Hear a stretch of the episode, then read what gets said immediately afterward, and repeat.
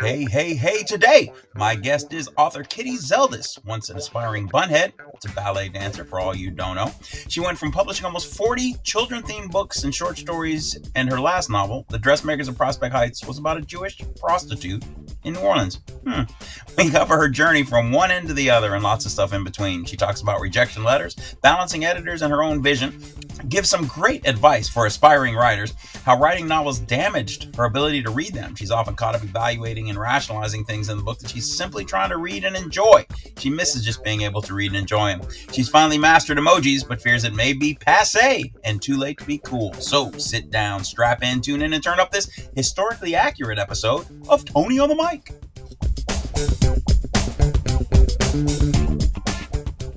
Our story begins, as these stories often do. So anything you wanted to say without being recorded, it's too late. So Okay. everything I'm fine being recorded. okay. Nothing top secret here. Listen to my story about a man named Jed. There is a scene in which Yevgenia, later Beatrice, uh, something terrible happens to her father, and that was all true. I mean, that is what happened. Oh, okay. His father was murdered. And yes, one time my son, I was texting him and he said, I can't really text him on a boat. Oh, did I get excited? I found like all these boat emojis and it's like four of one and four of another and four of another. And he writes back one word, stop. Story, story, that one was just sad. That was a box. I f- you. Who are you? To say that to anybody. Like, you're already saying no. Right, You right. have to throw the person into the dirt besides? Wow. What's wrong with you?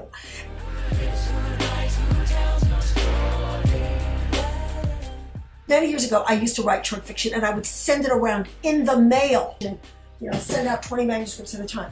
So one manuscript came back and there was a form letter and it said, you know, we're not going to accept your manuscript because. And it had all these, like a list of things and like little boxes that they could check. Right. And one of the things was, you know, some of the them were like, it's too long, it's too short, whatever, it doesn't. One of the boxes, next to one of the boxes, it said, because it sucked. What? Yeah. I have to say, that's the most amazing story I ever heard. Good morning, good afternoon, good evening, whatever time you listen to this fine podcast product. My name is Tony Lawrence, and this is Tony on the Mic. Today, I have an author who has a diverse and vast history.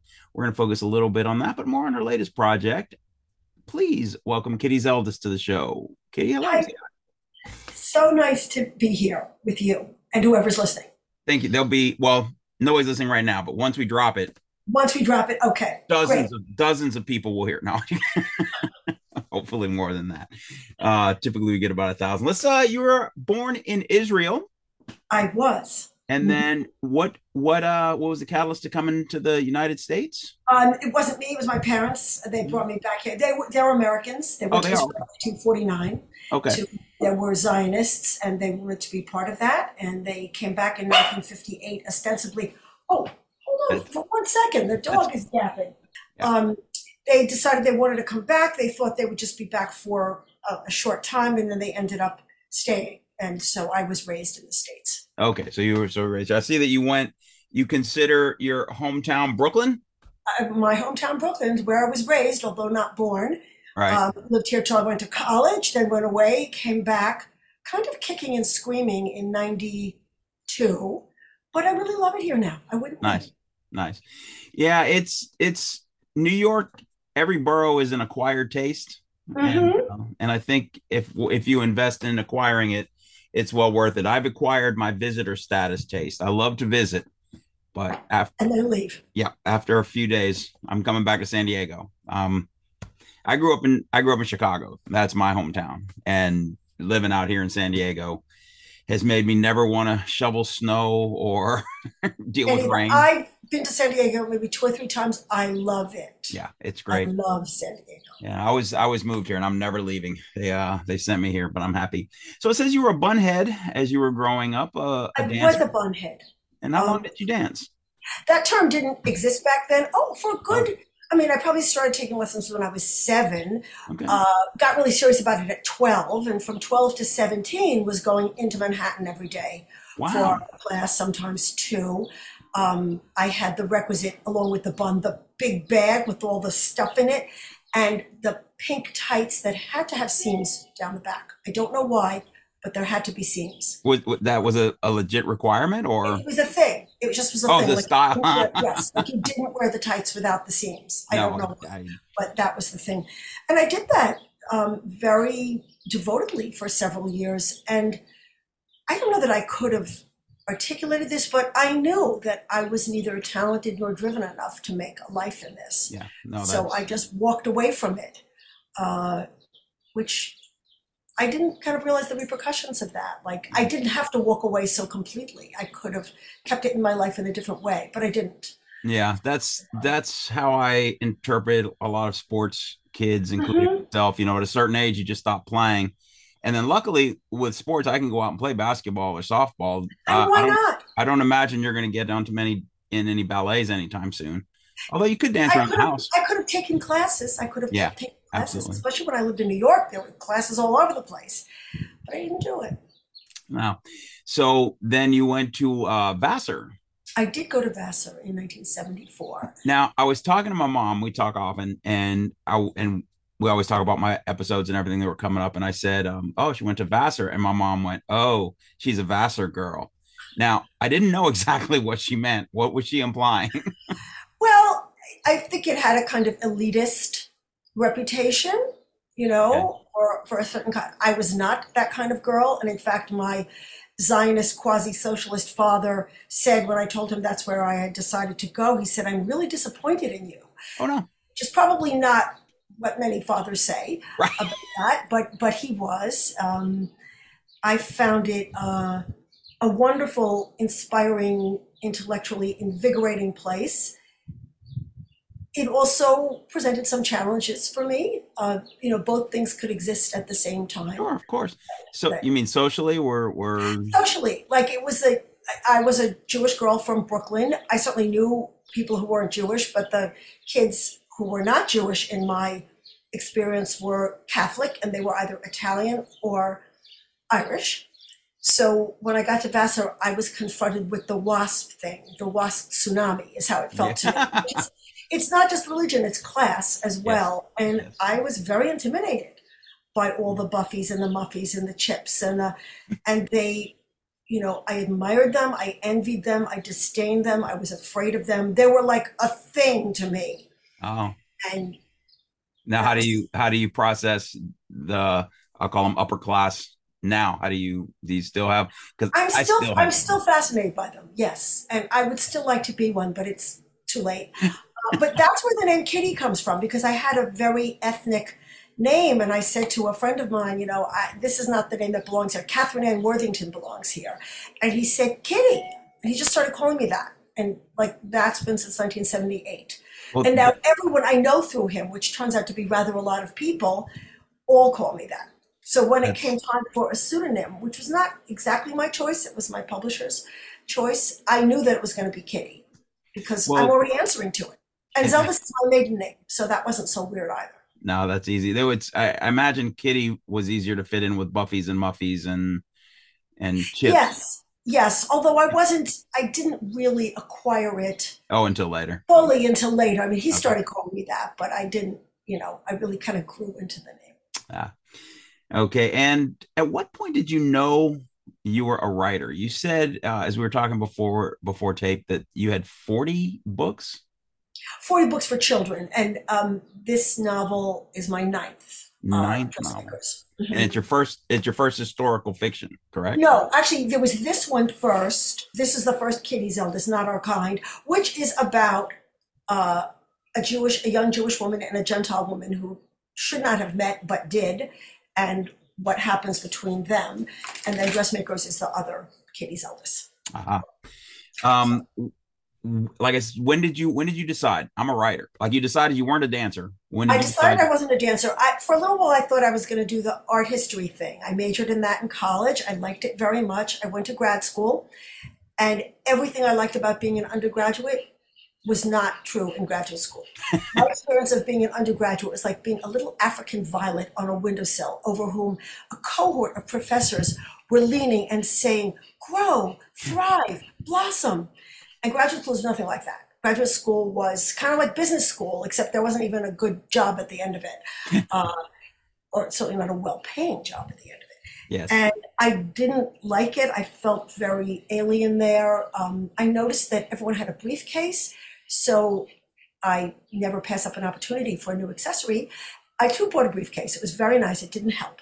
But while I was there, I was able to take classes in the university without paying anything extra. A key point because I was already in debt for this degree that was becoming increasingly apparent to me I did not want. so I wasn't I wasn't like eager to pay more money. And I took this fiction writing class and I had what, you know, Oprah would call the aha moment. I thought, you mean you could do this? I'm gonna do this. So I eased myself out of the grad program. I did get an MA along the way. I figured, hell, I've paid for it. I might as well, well, have right? it. uh, and then set about trying to be a writer. You know, I, I didn't really have a plan. I took classes, not in a matriculated context, but like evening classes at the New School, at uh, NYU, at a place called the Writer's Voice that was run out of the uh, YMCA on 65th Street in Manhattan. It was a very good program. And I wrote things, you know, first for free and then for money. And I did eventually publish a first novel in 2002, The Four Temperaments. And for any balletomanes out there, they will know that this is the name of a very famous um, ballet by George Balanchine. So I got to revisit the dancer thing. It was really, it was a very powerful and even redemptive experience. Like I didn't realize how much I had been like thinking about this and brooding about this and you know keeping all this inside and suddenly here was this book that was like a waiting vessel for everything I felt about that and I could pour it all in there. It was it was great. I Give me the title one more time, please. Uh, the Four Temperaments. Four Temperaments. Okay. I'm gonna check that out because that sounds it sounds cathartic. It sounds um now- it was for me. I don't know Right. No, no, else, but I think I think cath- catharticism. I think cath- catharsis. Ah, that's the word I'm looking for. Catharsis. I think it's pretty universal. I think that that when people go through a, a genuine catharsis, I, I think that translates. I think it translates to eh, business or sports or family. You know, my whatever you whatever you say, because I think true. And it sounds like if you lived it and then wrote about it, that makes it even more interesting to me. I hope so. yeah, I And was. I um, wrote. A, I wrote about a dancer who was not like me, one who was talented enough and was driven enough. and and did you have in your head someone from the from your youth that that you pictured growing into this character in your book or is it more no, no, it, it was more of a composite. You know, different qualities from different people. interesting very interesting and then you went uh was that a children's book The Four Temperaments. yes okay No, so it, was a, it was a novel. what what was your what was your starting for the for the children's books what made you say hey i'm gonna write a i'm gonna write Uh, 40 I kids books It was my it was my mother. My mother is a self-taught painter with some significant reputation. She has work in I don't know, like 40 museum collections, including the Smithsonian in Washington. wow Um, and yes, and they just acquired her archive, uh, I'm glad to say. And she had gotten some contracts to write, to illustrate children's books, I should say. She was not writing them, but she was illustrating them. And she said, I think we should do a book together. And I said, "Mm, I don't know, I don't want to. You know, I don't think I can. And she said, Yes, you do. Yes, you can. And we're going to do it. And she got me a contract. And by that point, I was already freelancing and, you know, making my life in this way. And like, you don't turn down a contract. So I wrote this, I wrote a book that she illustrated. And we did this, I don't know, we did like seven or eight books together. And they were picture books. And she was really the engine for them. Like, we did books about subjects that were all nonfiction biographies that she wanted to write about. I mean, she, she wanted to paint. So I was going to write about them. So in that instance, those paintings came first. And then I, you know, put words to them, as it were. And we we did that for a while. And then I kind of, you know, once I was doing that in that world, I kind of found that I liked writing historical fiction for children, middle grade fiction. So I was actually writing historical fiction for children well before I did it for adults, but I liked it. Um, so I, I did quite a bit of that, and I would probably still do that again if an idea came to me about a story I would like to write. So can you tell me just that interests me about the so she wrote a visual story or did she write images? Well, No, she painted. Like Right. we did a book about um, what, what what is it? What are the first books we did together? Uh, we did a book about Anne Frank. She wanted to paint Anne Frank, Okay. so I researched Anne Frank and I wrote a children's biography of Anne Frank, and she illustrated it. Nice. So okay. Was like that, you know, that kind of thing. Yeah. I was just curious of the process. I have a friend who does uh, graphic novels and Mhm. and it's an he it sounded like your process. It's an odd process to me anyway because the artist goes first and Mm-hmm. he he draws a story in action and then the writer comes in and fills in dialogue, plot points, you know, ex, ex, It can it can go either way. Yeah. I, sometimes the sometimes the words come first, yeah. and then they are illustrated. Uh, and many people who work in that field do both. They are artist and writer, Mhm. which I kind of think is the best. You know, like it's a really organic process that way. Um, but that wasn't us. My mother wasn't a writer. I'm not an illustrator, so we we you know we managed to make it work in our own way. And I did find that when I wrote for children, middle grade was really my sweet spot. I was kind of writing for the nine year old who was still living inside me. Uh, And I like Great. that. Now, you don't have a lot of writers I talk to have stories about, oh, I was always jotting something down in elementary school, high school. I was No, right. No, you I just wasn't that kid. I kept a journal in college. okay. But, In- you but in know, college, I mean, that's that's right, you you're know. getting up, yeah. Uh, that for and I did for a number of years. But when I began writing fiction seriously, I Mhm. stopped keeping a journal. It just like I didn't. It wasn't intentional. It just sort of happened. Like I didn't feel the need to do it. Now, do you find uh, your journal lent, lent anything to any of your characters or novels or anything? I like don't that? even want. I don't even want to look at them. I Oh. I, I go back and forth with like, should I burn these? Ah. And I decided not to burn them, but maybe to put a note, like keep them all together, and put a note to my children saying, you know, this is who I was then. If you don't want to read it, just throw it away. And if you Yeah. want to read it, well, I'm dead, so like Right. whatever. You know, right, right. You know, You yeah, have to deal with it in that way, like Yeah. maybe knowing things about your mother you'd rather not know. I Uh, I feel that struggle. My kids are a little younger than yours. I have my oldest is 27 and my youngest is 21. And So you know, there, Yeah, yes. yep, they're things Uh, and it's not things I'm necessarily ashamed of. It's just things in my head that belong in different circles than my children's life and That's right. education. That's right. That's a good way of putting it. I, these are not things I feel ashamed of. I just understand that there are things you don't want to know about your parents. Yes, They yes. should And I've not be forced upon you. I've sent spent most of my 60 years working very hard not to know things. Mine too. And they often I found out more than I wanted to know. yes, And, You know, yes. sometimes I would have to put up the roadblocks and say, mm, TMI here, tell this Yep. to somebody else. Yes. Don't you have friends of your own? You don't need to tell me. That really, like, leave me out of this conversation. So it's interesting your kids came out uh very different, a lawyer and a tattoo artist. Totally different. And from from the very beginning, I, I like to say he's the older one, she's the younger one. He lives his life like this, and she lives her life like that. I know within a second of the conversation, like when she calls me, what kind of conversation it's going to be. She can hide nothing. She's a girl whose heart is out there. Uh, She has a lot of heart. She's a lovely young woman. That's but she's intense and she Yeah. feels things very keenly. Yeah. My son, you have to like work to get him angry. He just like doesn't get angry easily. Hmm. He's a bridge over troubled waters. I got my my first tattoo about a Did month ago. you? Yeah, Oh wow! maybe. Get wonder if she'd uh give that the, the stamp of approval or not. It was Uh, she probably would. She wants to tattoo me. oh She's she's jealous of her her tattoo artist friends. They get to tattoo their parents.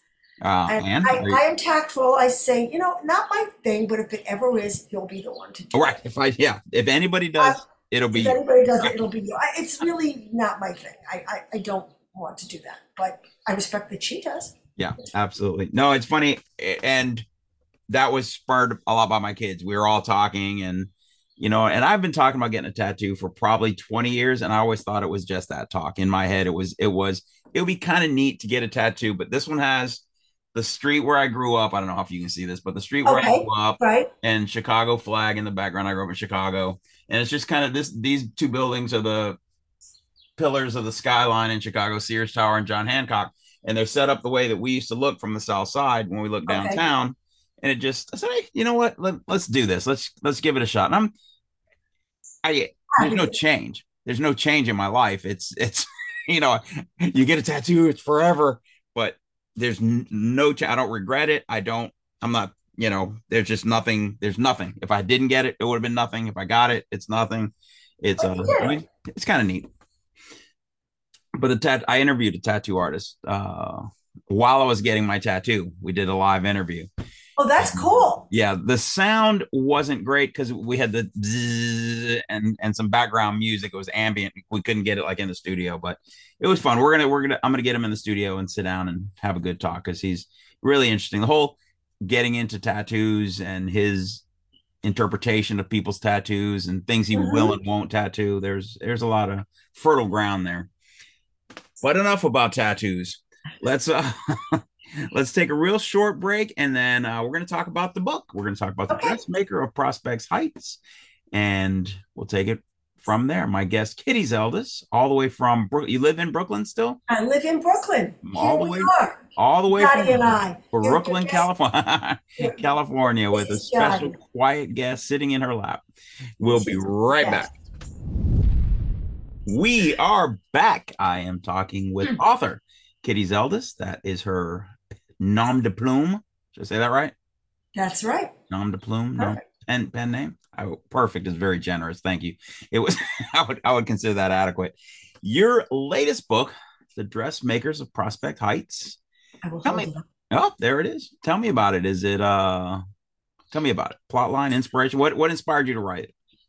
This book has kind of two strands of inspiration, which I braided together kind of like a challah bread to continue the, the Jewish thing. And the first of these was New Orleans, which is a city um, I had not visited until the late 1980s with my husband, who was a photographer, and he and I took many road trips. I mean, he took many road trips without me, but we took several together.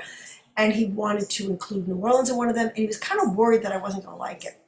And I loved New Orleans. I really responded to it. It is a, a singular American city. I've never experienced anything like it, certainly not in this country, with the French influence and Spanish, which was significant yeah and yeah Cajun and the music and the food and streets named Erato and Terpsichore. I mean, it's just it's just like a kind of magical place. So I was like all about New Orleans. And while I was there, I learned maybe I had known this sort of vaguely, but I understood it differently when I was there that for a period of time from 1899 to 1917, prostitution was legal in New Orleans. And the reason for this was not because they had some like progressive, you know, Amsterdam like attitude towards sex work. It was because it was so deeply entrenched in the city and it was controlled by such vicious and terrifying criminals that the city fathers basically felt like this was the only way they could get a handle on it. They were going to legalize it and they were going to control it in some way or other. So his name was Edmund Story, an alderman. He was the one who had this idea. So they designated a particular area, 38 block radius, starting with Basin Street, which is a main thoroughfare in the city, and at the time was right across from the train station. And they called it the district or Storyville. And within these 38 blocks, you could function legally as a prostitute, you could have a brothel, and there would be no legal repercussion. So there was this area, and as I said, the train pulled in, and the, the most expensive brothels were the ones on Basin Street, and they were mansions, one more splendid than the next. And in these mansions, there were windows and women in the windows in various states of undress doing various things to try to entice customers who were, you know, men getting off the train. So what they thought would be a good, and it went further back from Basin Street. So like that was the high end, you know, that was like the Bergdorf Goodman, the Saks Fifth Avenue. And then you, the further back you went from Basin Street, you kind of got to the lower end. And by the very end of the district, there were these little one room structures they called cribs, which, you know, often would have a woman sitting outside and trying to solicit business, you know, in whatever state of undress that she was in, you know, for 50 cents. So that was what was there. And the city decided, along with this decision to legalize it, they were going to publish a directory, if you will, a yellow pages to this area. And this is And all they- historically This is all historically accurate. Okay. Yes. okay. Uh, I they called it the Blue Book, and initially it was sold. Very quickly they decided, oh, we're not going to sell. We're just going to give it away. You could get it at the train station. You could get it at a newsstand. You could get it many, you know, public places. Probably not a bank, but but a lot of other places. And I saw some of these blue books that were in the New Orleans Historical Society, you know, in glass cases. And so the, the more expensive brothels took out ads, and there would be these big elaborate ads, you know, with pictures. But apart from that, everybody who worked in that area was listed by age, ethnicity, and name. And I noticed this one entry that said Caucasian 21 Jewish. This was a surprise to me. Jewish girls, prostitutes in New Orleans. I didn't know this story. I know a lot of immigrant stories. I have Eastern European ancestors. I, I know many such people. These stories tend to be very dramatic and harrowing, but Jewish girls, prostitutes New Orleans, didn't know about that. And I was really interested in it. But because I am a novelist and not a historian, it did not occur to me to like look up this person and find out who she was. I wanted to invent her. I wanted to understand her. Like what brought her to that place? Because apart from, and this is a significant number, I don't want to minimize it, women and girls who were forced into prostitution, sold into prostitution, oftentimes by their own families, regrettably, Yes. we're leaving them out of this. But there were plenty of women who chose this and girls who chose this. Why? What would make you do that? It can't just be poverty because there are plenty of poor women that don't choose that, right? They that's not what they're going to do.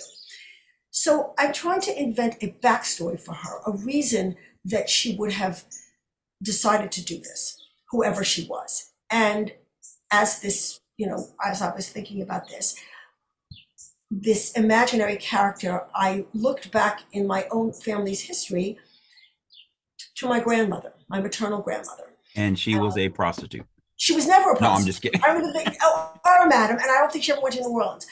But like the character in this novel who begins her life in Ekaterinoslav with the name Yevgenia, become, comes to New Orleans and changes her name to Beatrice, uh, my grandmother was part of a large, very assimilated, atypically wealthy Russian Jewish family.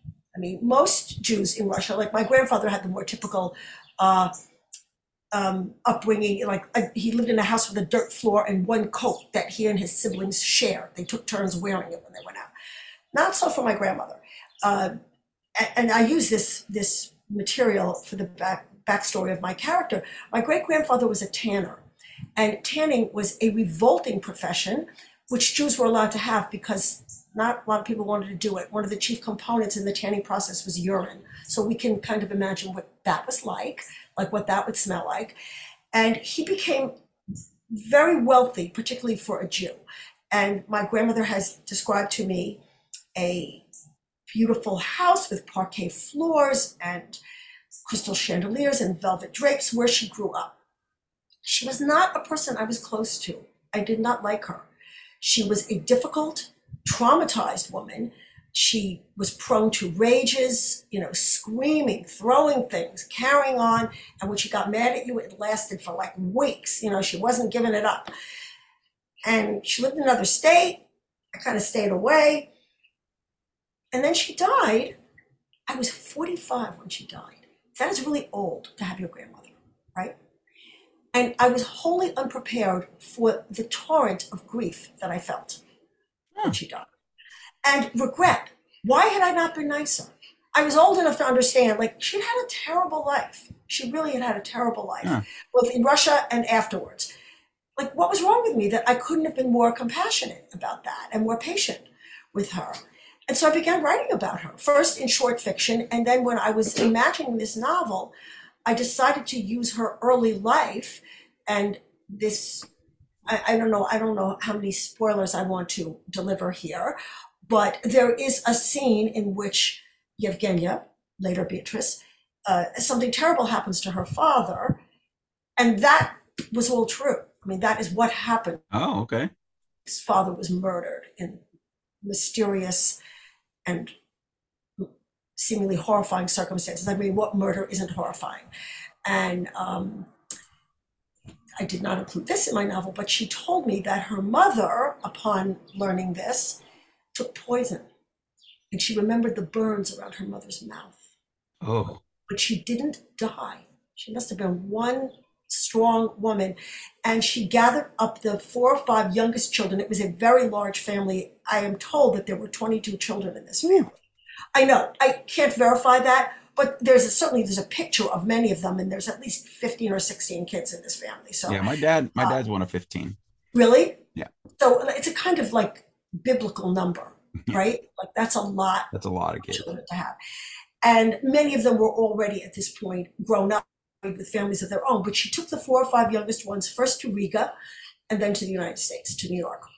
Uh, so she rallied from this and she spent, I don't know how many weeks beforehand, selling everything she could from that house, everything she could carry, you know, in her own two hands the silver, you know, the crystal, the tablecloths, the rugs. She sold it to get money for this passage.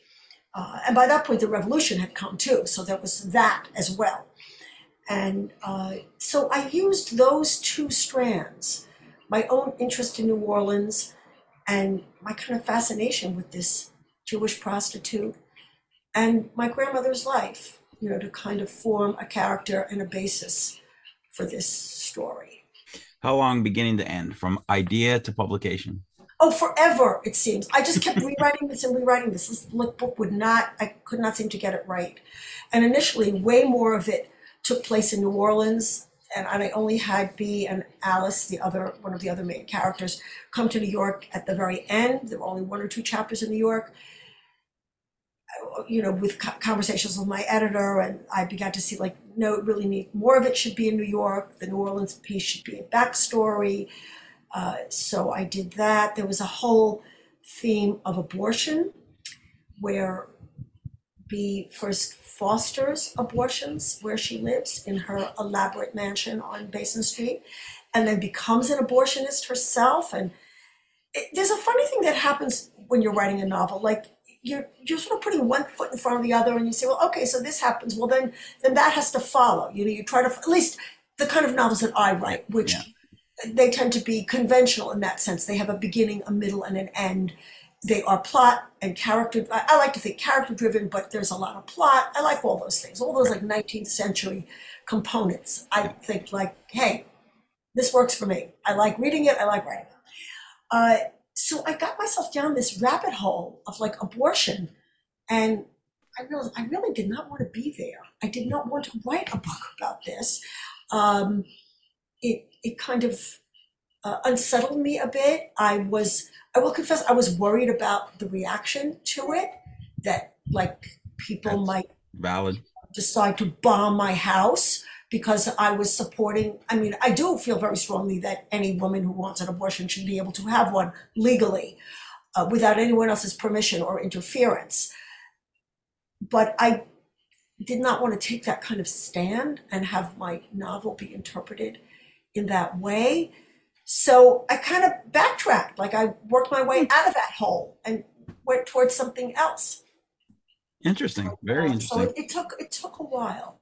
Yeah. I kept I kept rewriting it. So, did you storyboard it, or were you like a pantser? Were you just going?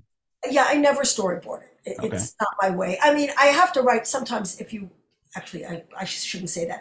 I sold this novel on a proposal, so you have to write a synopsis, but no one really holds you to the synopsis. Yeah. So you sold kind of- you sold the the dressmakers yes, um, on the premise. on, on a premise and, and some sample chapters. Okay. So, um, so there, Now, there was- when you sold it, did you have any idea how it was going to end? I thought completely differently. I, Really? yes, I did not. I did not envision this ending, but uh, and one of the three main characters in this novel, Catherine Beryl, I was not even in it. She was totally off stage, so I wasn't intending to do that. But again, a, an editorial a conversation in which my editor said, you know, I think you are missing an opportunity with this character, a dramatic opportunity, and I think you might want to explore what it would be like if you took it. And I have to say, I grumbled about that for a couple of I was I was gonna ask how you took that. but like not good. I Right. thought not well. I thought like I don't want to write her. I don't know who she is. Leave me alone. She's not in here. And I, you know, pouted for a while, and then this doesn't happen all the time, but it happens enough times to make me want to keep doing this. I literally hear a voice in my head, and somebody is telling me something, and I feel like I'm not writing it so much as transcribing it. I am not the creator. I am the vessel into Interesting. which it is poured. And this character started talking to me and telling me everything about her life. And then I was like really interested in her. I Yeah. thought, okay, I want to write that. Uh huh. I'll write that. Nice. Now, how did how did the magnification of her role impact the plot and the development and everything? Oh, did it still go the same kind of direction? Yes, I had I had to like rejigger everything. You know. Wow. Yes, and, and because now she's a presence, and so the other character, the other main character in here, Alice, has a reaction to her, and is actually jealous of her, and so there's all these things that crop up that I wasn't Nice. intending. That's like that's that's drama. fun. That's but Yes. that's the main reason that I've never finished any one of my 19 books that I'm writing is because I keep it's fun. Oh, let, let me change. What if this happened? And that combined with a healthy fear of failure is has me do things with microphones like podcasts and singing in my band and stuff like that. It's it's much more easy or it's you know Mhm. there's a sense of ease with it for me. I'm very comfortable doing it. Whereas letting someone read something that i wrote on paper you know is and i've been doing i'm one of those guys who was writing in middle school fictional stories about a teacher or a you know whatever. And and all the kids always loved it. Oh hey when are you going to do another one? And you know then you're you write in a spiral notebook you know you might rip out four pages staple them together and pass them out to your friends and Right.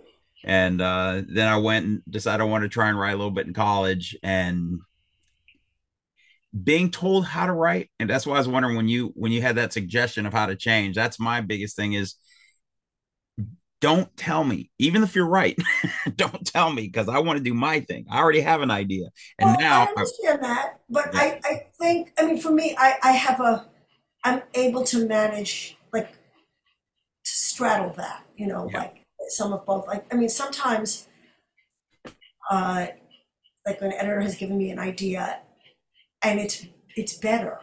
Yeah. It is it is better. Yeah. Well, I've that and that was I'm 60, so I would say that set in about 45 where I could actually hear. So from 10 to 45, You couldn't hear it. no, couldn't hear it, couldn't hear it at all. And then from probably from 45 to 50, I heard it, but I still fought it. and then I And finally now- said, you know Well, what? I'm not the smartest thing person. about writing, unlike the thing about ballet or sports. Right. where the window is very small and slams shut very quickly. Writing has it's a very forgiving profession. Yeah. You know, I hope you're right. definitely. I mean, as long as you're sentient, you know, I can put pen to paper or finger to keyboard, Yeah. um, which is my mode. I have the worst handwriting. Had there been remedial penmanship in college, I would have been the first to You'd sign up. but there was not, so I now I type everything. Um, you can write. You know, it doesn't it doesn't have like a shelf life, you know, or an expiration date the way so many other things do. Yeah. No, and it's I I have intellectually captured that and and keep saying that you know that I can Maybe you will. yeah, I I You could. You could. I think I think I will. I'm manifesting the last couple years and dealing with frequencies and all that other, you know, crazy stuff and I'm going that I'm going that way. That's the direction. Okay. Uh says you wish you could be a poet, but you couldn't. I do. I do. Wallace Stevens wrote poetry is the supreme fiction, and to me it is. But I I just don't seem to be wired that way. Now, I have you tried? Have you have you Yeah, I wrote a few terrible poems in college, and um, I tried to get into a poetry writing seminar, which I was not accepted to, uh, probably with good reason. And it's just like the muse isn't there. I don't. I I, I marvel at the economy of poetry and how much can be said in so little uh, space and Yeah, time. I I And- fancied myself a poet and not like limericks. I mean, an actual, you know, poet does. And when I finally, and I was probably in my mid twenties, maybe even thirties, when I fundamentally accepted that poetry doesn't have to rhyme. You know, that's I knew it no, it existed, does not. right? But I I didn't accept that. I to me, poetry had to rhyme, and and it's so much more freeing and so much more in touch with everything if you're not constrained to Right. a certain rhyme. But oh, what a marvel it is when you can Oh. get it to rhyme yeah, and, and get it to be, you know, beautiful and eloquent and say what you wanted to say and still rhyme. Like, yes, yes. like what? How do we? How, how do we do? I don't know. I don't. I can't do it. But um, I get I get very excited by it. Very excited. So uh, you say you have another book coming up soon, right? Or you've, you've signed and you're You know, working I'm on working on another book. It is not due uh, at my publisher until January of 24. So Okay. I am. I'm So you're six, seven months out. How how do you feel about it? You know, I I have learned to suspend judgment while writing. Like writing and editing are two very different functions, and I do not think they should be conducted at the same time. I am I am writing it now. Okay. That is what I can say. I am doing it diligently. There is, uh, unfortunately, a lot of family drama right now that I cannot control. And, you know, it affects my concentration and my mood a bit. But nevertheless, I'm doing it. Dottie's here. She'll tell you. She hangs out with me. During the day, she goes under that chair mostly um, while I'm working. But she's a good little presence. Nice. It, it, it's I another it. it's another historical fiction. Yes, it's And historical fiction. It's it Set in the 1940s. 40s. Not was set in the 40s. Uh, Dressmakers is set in the 20s. I will Right. never write a novel set in the 20s again. Uh, it's just not. There's something for me more resonant about the 40s and more available without Yeah. even researching it. You know, there are films of that period, photographs, things that I've been seeing for years without even doing specific research that are somehow imprinted on me. Hmm. Not so much with the 20s. I had to work harder to get to it, and it was less visually available. Yeah, do you so this think, um, set in the 40s as well. You think you're going to branch in any other uh, eras? Is that your sweet spot? You think the 40s, or is that just I where like you are right now? In the 50s. Mhm. Okay. Um, I, I do have an idea for further down the road for a book where some of it would be set in the 18th century, but I know for a fact that I could not sustain writing a whole book in the 18th century. I just couldn't do it. So I think I will have some chapters, you know, some sections set in the 18th century and then have a contemporary story. Oh, I just a historical story that takes place in some other era, but not the 18th century. Yeah, I just finished uh again Eb- Evison is the guy I just had on, so he's kind of fresh in my mind. But he did Small World and it had uh, components in like four different eras kind of simultaneously Mhm. winding and leading to a really interesting climax. So I, I think that's fun to play with time and play with play with things like that. Not time travel though. Not big fan time. time, yeah, I, that's not my thing either. Yeah, I'm not a big time Uh, travel guy. I, that was kind of how I backed my way into writing historical fiction for adults. I had a novel um, that I had set in New Hampshire. Most of my other books were set in New York. It was just kind of the default position because I think of place in a novel as like an undesignated character. Like you really want the place to seem real and specific and detailed and believable. And so it was just easy for me to write to New York.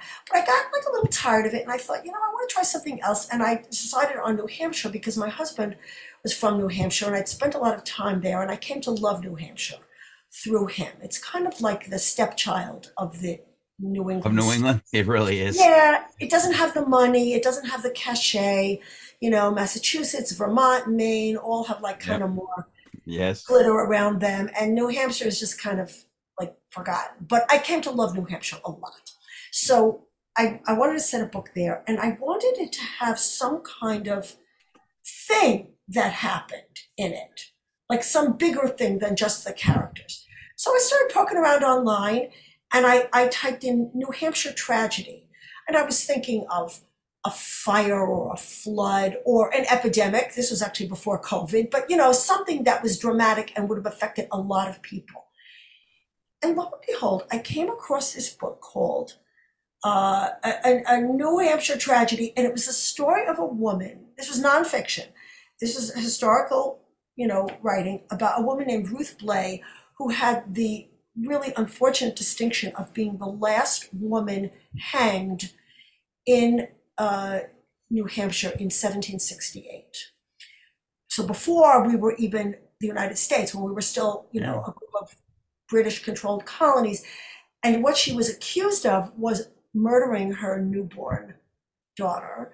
She was not actually convicted of that. They could not prove that, but she was um, convicted and executed for concealing the birth of an illegitimate child, which was a capital offense What? in Britain at the time. And because New Hampshire had a British governor, Governor Wentworth, and he, and he must have, I, I feel like he must have really thought about this and not wanted to do it because he kept, he kept postponing the execution, the hanging, like two or three times. And finally, on December 31st, 1768, she was hanged publicly in South Cemetery in Portsmouth. Wow. I could not believe that story. I just couldn't believe it. And by the way, the man that was involved in this never even named. Like someone got her pregnant, you know, didn't happen by herself. Never named, no consequence to him. So I wanted to use that in this novel. And so I had some sections of this novel happening in the 18th century. And they were absolutely my favorite parts to write. Nice. And I had an agent then, who's not my agent now, who said, I don't think you need all this stuff in the 18th century. Just do one chapter. And I said, Nope, I'm going with it. Like, I love this. And I'm doing it. Good. So I did. Good. And then I re- like, so that when the next novel, you know, I, I was already like feeling it. And I, I set the whole thing in the past, but not the 18th century.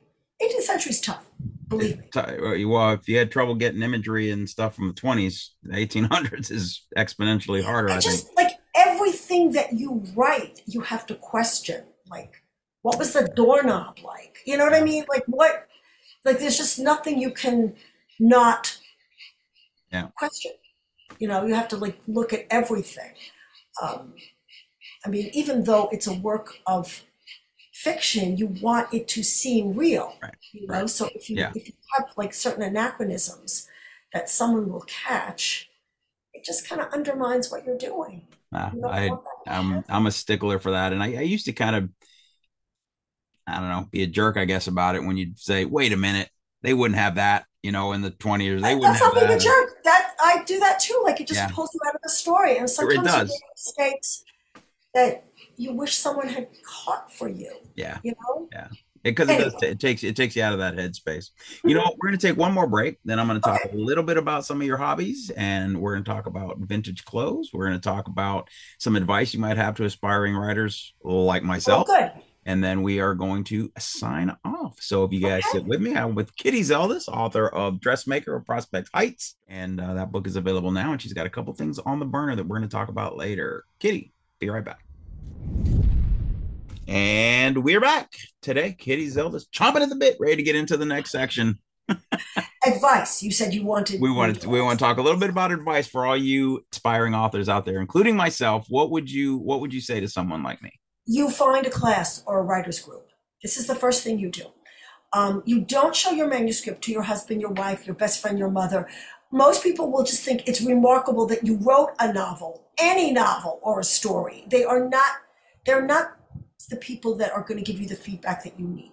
You What need, if I need to be told how awesome it is? well. I, I think you kind of have to put that aside. All right. That's not that is not helpful. Okay. But but a class or a writing group, it also does the other things you were mentioning. It makes you accountable. It gives you um, time frames. It narrows things down. If you, I have taught writing on occasion, not recently, but I have. If you uh, uh, sit, you know, have a group of students and you tell them to write anything they want, they'll spend the whole time trying to think about what to write. You need you need some restrictions. So uh, one thing I would do, it's not original to me, but it's really effective, is you bring a prompt into the room. Like you bring some little object, you pass it around, Everybody could see it, touch it, hold it, turn it over, say, I don't care what you do with this. This has to be in what you write, some way, shape, or form. You've got to include it. This is a great thing. So, uh, and a writing group or a class will give you um, feedback and, and from people who are confronting the same challenges and struggles you are. They're like in the trenches with you. Some of my, uh, one of my beta readers now, I met in 1984 in a writing workshop in New York um, at the new school. And that was a class in which the teacher decided he was going to read all the material out loud because he thought it sort of evened the playing field. And he read hers. And I could tell he didn't think all that much of it, but I thought it was great. If, who wrote that? I want to know her or him. And she said she thought the same thing about what he read of mine. So we have been like each other's best, first and best reader since Nice.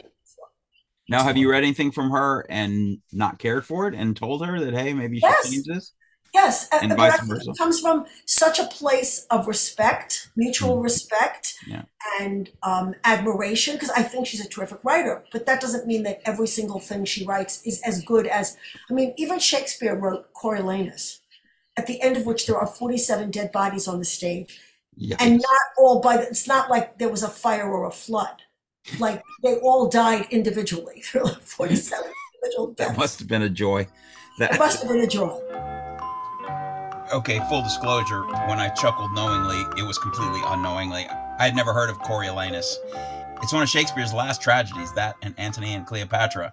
And it's one of the lowest regarded uh, Shakespearean works. So, I mean, Shakespearean works are all pretty highly regarded. So I guess even being at the bottom of a really good list is pretty cool. But hey, now I know.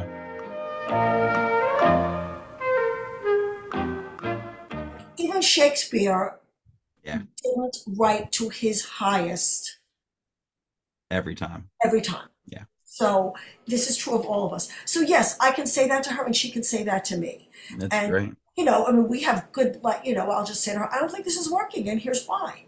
You know, she knows how good I think she is. Right. Right. You know, like that's that's a given. And um I guess an aside is when you are offering criticism, constructive, we hope, to another writer, I always tell my students, you have to start with something positive. You have to find one good thing to say about this, one thing that is working, one thing that you like. Because if you start off with what is not working, the person you are talking to will turn off. Yep. they will not hear you. Like- they will think, he doesn't get me. She doesn't understand me. Not my reader. And then, like, an opportunity for conversation and growth is lost. Yeah. So you've got to let the person know, I do get you. Like you're doing this well. You know, here's here's what's really working here. I love this. You know, maybe do more of this. Do you find Whatever. sometimes that's too much work? What if they're what if they're and again I'm speaking hypothetically with a hint of experience. If they're if they're just they're just not good. They're just really That objectively is true. bad. I would never say that to somebody. I would never say it to someone. I guess that's why I got kicked out of my writing group. No, I'm just kidding. And here is why. Even if I read, okay, I, I'm going to back up for a minute. Okay. Many years ago, I used to write short fiction and I would send it around in the mail before there was email, like with the post office. Here's one of the best presents my husband ever got me. I still have it. It's a postal scale. So that I ah. didn't have to wait in line at the post office. I could just buy the postage and you know send out 20 manuscripts at a time. So one manuscript came back and there was a form letter and it said, you know, we're not going to accept your manuscript because, and it had all these like a list of things and like little boxes that they could check. Right. And one of the things was, you know, some of them were like it's too long, it's too short, whatever, it doesn't. One of the boxes, next to one of the boxes, it said because it sucked. what? Yeah, it, that was. It wasn't even that was that wasn't even what was checked in my case. But Oh, but that was a box. That was a box. I thought, you. Who are you to say that to anybody? Like you're Yeah. already saying no. Right, You right. have to grind the person into the dirt. Besides, Wow. what's wrong with you? And given the Wow. wide scope of human activity and and behavior, like this person is trying to write a story. So you don't like it. So you don't think it's very good. They're not robbing a bank. Don't right. They're Right. not hurting anyone. They're not cheating anyone. They're just trying to write a story. They're trying to make a beautiful or important Wow. or meaningful thing. Why would you Wow. say that? That's I think that reflects badly on you. Like you need to build yourself up by putting someone else down. right. Okay, Right. you say it again. Um, I never do that. I am, I didn't even mention, I am the fiction editor of a Jewish quarterly called Lilith Magazine, a feminist Jewish quarterly. I send rejection letters to people all the time. Do you, You know what I never-? You- Not that it sucks. I bet. Never. I say, you know, I'm sorry that, you know, we didn't find a place for your story in the magazine. However, I appreciate having had the ch- chance to consider it, and I wish you the very best of luck in placing it elsewhere. Just because it's not right for me doesn't mean that it's not right for someone else. You know, like I'm just like one little person, and I have a very specific. In, in my case, the magazine has very specific criteria. It has to have Jewish content, has to have female content. So I'm smaller. You know, I'm in a smaller box. I can get a good story that doesn't have those things. It's still a good story, just not right for us. you. But Yeah. why do I have to make someone feel bad? Because Yeah. I don't respond to it. I just No. do not feel the need. And I don't either. And I don't think that there's. I think some people think there's a nobility in telling people. Eh, it was the whole what American Idol. I I never watched Yes, the show, but it's the, with- mean. It's yeah, mean. it was just mean And it's, spirited. it's Schadenfreude, like you know, humiliate people, and they Right. will take it, Right. like in and front and of everybody. they're saying they're thinking they're saving you time or heartache down the road when they're just providing laughs for the audience. It's I it's terrible. I don't think that's true. I think there are some of us that take longer to find a voice, to find the right form of expression. You know, just because it's not good right out of the gate doesn't mean it's never going to be good. Yeah. And anyway, that's up to you. I have read that Richard Avedon sent his photographs, like, you know, probably one of the most successful photographers in the 20th century, right? And highly paid and highly regarded. He sent how many photographs to Harper's Ferry? Like 75 times. And they kept turning them down. And like maybe on the 76, they said, yeah, we'll take that one. Like, Yeah. he persevered, Yeah. right? I, I think there That's- has to be that. Definitely a part. Yeah. I don't think we need to make other people feel bad. Yeah. I No. really, really don't. I would not lie. I would not say, "Oh, this is great," when I don't think it is. Right. I, you know, and sometimes people have asked me that. Well, why are you turning it down? And I might say, well, you know, I don't. I, I really don't. I'm not able to get into that. But keep writing. Keep sending it out. I'm just one person saying no. And all it takes is one person to say yes. Exactly. I like to say that that Yeah. um, editors and agents before editors are like husbands or wives. You only need one at a time. You know. You know. That's- I mean, it's nice if you have twenty people vying for your manuscript, but only one of them is going to get it. Right. So all you need is the one. Yeah. No, that's good advice. It, I also noticed in your notes it says when you're writing a novel, you can't read one.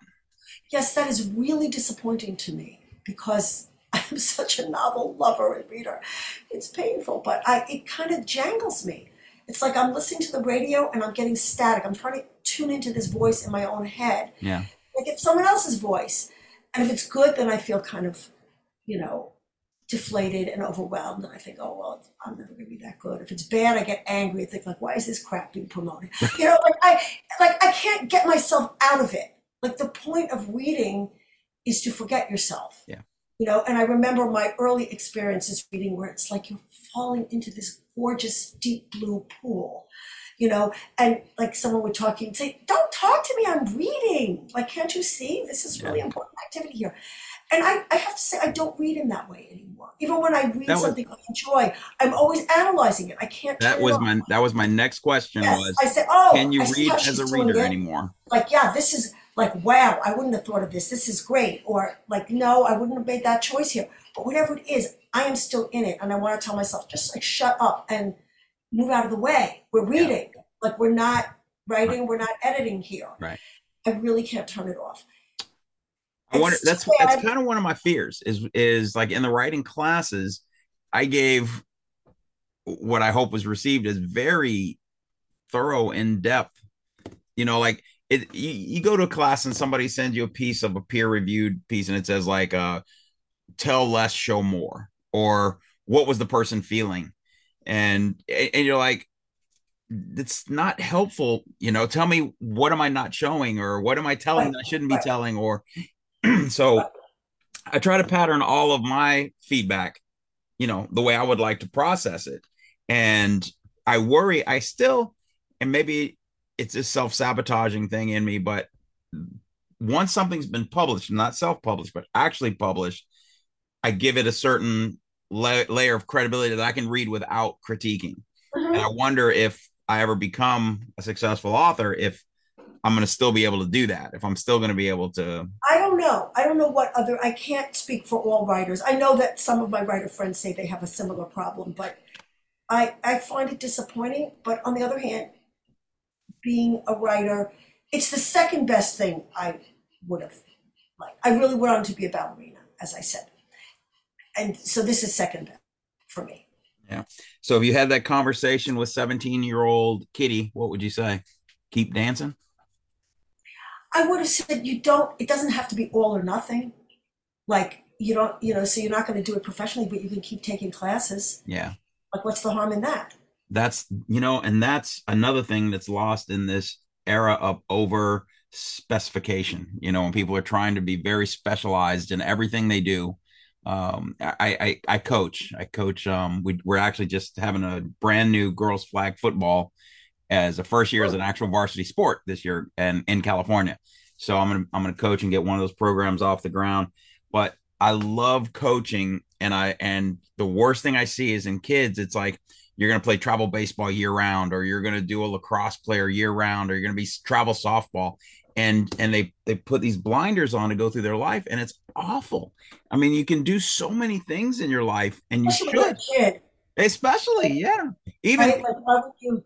yeah even even up to you know 20 21 22 when you're in college you can still play recreational league sports you can still take dance classes you can still do community theater you can still do all these do all kinds of things. And you don't have to be a professional at it. You don't have to Right. be the best Right. to still get enjoyment out of it. Right. I, I, my son was a total jock, so I know from whence you speak. Yeah. And he did try everything. I mean, he played all sports, Yeah. and then he kind of narrowed it. He liked baseball the best, and so he focused on that. But at what what point did do you think he focused at how what high school before high school uh, like right before high school, like he started doing the travel teams when he Yeah. was maybe Yeah. thirteen or fourteen. yeah you know and but before that you know he played football he played basketball he played he played hockey i can't even remember Yeah. I, I grew up cringing from every ball that came my way so it was i really had to rise above myself to be his mother you know to find congratulations it sounds like talk you did about it this you know and but but um anyway yeah he played baseball into college and then and then not But okay well, smooth the segue um So those are my, my pieces of advice. Find the community, have the accountability, don't edit while you're writing. ah Two Separate two separate things.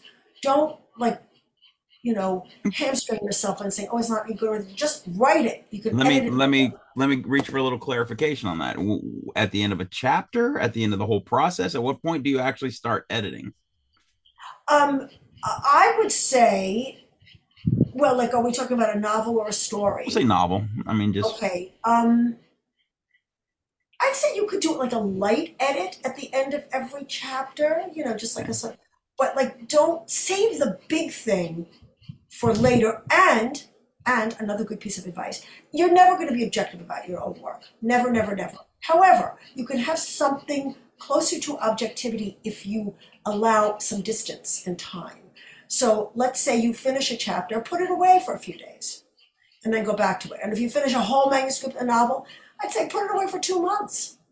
You know, like Oh. don't look at it for two months. I There's know it's no way. painful, that would no never way. happen but but you will get something closer to objectivity, Yeah. and you will see like, oh, maybe it really doesn't begin here. Maybe the beginning's in chapter four, and I need to flip this. Like, like you will be able to see things that seemed like there was only one way you could do it, Right. and then with some distance and time, you realize, no, there's here's a different way I might be able to do it. Maybe I should try that. See how that goes. So, and certainly don't be editing as you're writing. Yeah Give yourself like that kind of discipline and say, I am going to work for X amount of time today, and I am not going to edit while I am writing. that was uh was it no uh nano remo national November National Writer Month or something like that. I don't know if they have it back east. It's a it's a fairly big thing, at least in California. I've heard of it, and you're Yeah, supposed to write a novel in, in a month or A thousand a thousand words a day for thirty days, and you don't edit any of it until you're done. You just I, write I straight through. that. Yeah, I, I believe through. in that, and I also I like having small, manageable goals. That is another another good piece of advice. When I was writing that first novel, I had two young children, and I thought, like, do I have to wait until they go to college to write this? and and then I realized, no, there were five days a week between nine and three that I could count on their not being here. Yeah, I mean, somebody might get sick, there might be a Right, holiday, you know what I mean? But basically, and then I committed to 500 words a day, two pages a day. nice. I thought, well, even someone with my limited mathematical skills could understand that by the end of the week I'd have this many pages, Right. the end of the week, I'd have that many pages, and there would be a manuscript. And it worked. and I think that's that's very very valuable in, in writing and everything and and just small measurable goals that I if you still can do it. if even you can all these look novels out- later, I trick myself. I never say we're writing a novel today. When you say I'm writing a novel today, you feel like an ant with a grapefruit on your head. yes It's like so big. How do you carry it? I say, we're writing this scene. We're writing this conversation. We're writing this description. We're finishing Right. this chapter. I give myself a little goal, yeah like a little manageable goal. that's awesome And that works for me. how many projects like do you have in some state of development in your brain you, you have the one you're working on Yes, I so- like to have and two. I like me- to have a me- children's book and an adult quali- let me qualify going back all everything you finished are you are you finished are you mentally and emotionally finished and it's it's there or do you still live in some of the work that you've done in the past It's pretty much finished. okay I mean, What- sometimes I feel regretful about that. I think like, oh, I want to be back there again. yeah but um, you know, apart from the sequel thing, which is a whole other whole other thing, um, I have not written a book where I feel the need to write a sequel. to revisit. Okay. So okay. So now sorry i didn't mean to to derail that. I was just curious how you lived in the past but you say you have two things going on the burner right I like now to have two things, like a novel for adults and then a kids book project, because then if one isn't going well, I can work on the other one, and that gives me confidence to go back to the one that isn't working. That said, I don't really have a kids book that is occupying me very much now. okay so you, you have the book that's due in january Yes, and that's kind of what I am focusing on Okay. most. And now, do you? Because that was one of my problems is my ridiculous ADD in terms of every single minute of every single day. I have a new premise of something that would be super cool and exciting. but I would now I do it with the phone. You know, you just dictate a list and go, "Hey, Right. don't forget to write the story about the Jewish prostitute in New Orleans," or you know, that's because I'm going to write that book. It's going to be pretty good. Uh, what it's uh you know do you do you have inspirations and ideas do you keep a, a log of that do you or do you just pretty much try and use the meditation form to just keep your brain focused on what you're supposed You to You just never know where inspiration is going to come. Yeah. I mean, it can be from something you read, something you see, something you hear, but when it comes, you know, like you, ju- it just gets your tail wagging, Dottie, like you. yeah Like, I have to write that. I have to write that thing. yeah Um, and how does that how does that impact what you're working on does that ever interrupt it and create a problem What you mean, like that I have a new idea? Yeah. Well, no. I mean, if I get like I have, I have the thing I'm working on now, and then I have this other idea, the one that might be set in the 18th century. But I haven't. I, I have enough of that in my brain that I like. I just set it aside. Like we're not working on that Okay. now. I can't work on that and this. Like that will, if it happens, it will happen after. Yes. okay and you're not worried to forget see that's my whole thing is i'm worried i'm gonna this great idea and i'm gonna forget so i have to put it just write somewhere it. You just write it down and put it in a little folder in your filing cabinet and say, Yeah. idea for stories, idea for novel. yeah that's i have that list going on 74 pages right now Okay. well, that's good. Sounds like you're a very creative guy. Yeah, Yeah, and I've got eight eight pages thoughts. complete on all the projects. So, uh, okay, that's gonna b- wrap it up. That's all I have. I just have anywhere people can find you. I want to direct them to your website. I don't know if you're Yes, social media. yes. I am kittyzeldis.com. So kittyzeldis.com. there. I am I'm Kitty Zeldis on Instagram. I'm Kitty Zeldis on Facebook. So come and look for me. Excellent. I love hearing from from people, from readers, and I always write them back. Sometimes children write you like little letters. Uh huh. I was gonna say, how does that? You know, That's awesome. ever, And I always write back to them. Oh heck yeah, Always. heck yeah, that's fantastic. And like put stickers, and I have like these little ink stamps, and like all- Nice. I mean, if some kid God, takes the time, a to- letter? yes, to Yes. mail a letter, I'm writing you back. That's fantastic. That is Whatever fantastic. it is. So I, I would- I love I love hearing from readers. So Yeah, I was a big uh pen pal person. Like I had people that I just wrote letters to, and I just, I just, just, I mean, I don't want to sound like that guy and yell "get off my lawn" to the neighborhood kids, but there's something about going to the mailbox and seeing a letter addressed to you, opening it up, pulling out the papers. and I know. You know, even John Donne said, wait, you'll love this poetry. I quote it. Letters mingle souls. oh wow, that is great. That is great. And there's a whole and there's a whole tradition of epistolary novels, right? Like people write letters back and forth to each other. yeah. It's a whole novel. Yeah. Uh, And I- it's, it's wonderful. I miss it. And and when you miss something that you could be doing, there's no one to blame but yourself. So I could get out there and write some letters, uh, and probably, uh, I, here I go. I got four letters I got to write. I got to make a note about it. I don't write as many as I used to. Um, you know, email and texting right. takes up a lot of that. But but I have, you know, a couple of friends I email with very regularly, and they are like letters. I mean, we write really That's long things to each other. And and that's uh, email. I consider a, a very very acceptable substitute. I do too. I love I- it. I yeah. love, love, love it. Yeah. And The then the like, we have the whole emoji thing. It's No. like it's like hieroglyphics. I haven't love them. I haven't get- mastered that yet. I I know the crazy. smiley face and the frowny face. Well, I'm embarrassed to say that I just learned you, there's actually a search function for the emoji, so you Really? can find what you want. Yes, and I I just what did I use a new one today? A crown. Somebody I was texting with somebody about tiara, about a tiara, and I went and looked for the crown and I sent her like those emoji. I was very excited I don't get to use those very much. I've never used them before. Success. That's awesome. So, there was like there was an opportunity Yes. to use. emoji. Yeah. That's why I was excited. to Look at you. You're like the cool kids now. All the cool kids are using emojis. No, I think it's actually kind of passe. Oh, is it? Yes, one time my son, I was texting him and he said, I can't really text him on a boat. Oh, did I get excited? I found like all these boat emojis and I saw like four of one and four of another and four of another. And he writes back one word, stop. like, Mom, you're Yeah. just like so dorky and weird. Like, That is funny. it's okay. I've accepted that I'm not cool. It's, it's Yeah, no, me too. A long Right? time ago. Long time ago. Like, it doesn't yeah. bother me. Like, now Yep. I see a perfectly good life without being cool. Yep, I'm with you. I'm not. I'm with you. So- That is going to do it. We're going to wrap up. KittyZeldis.com.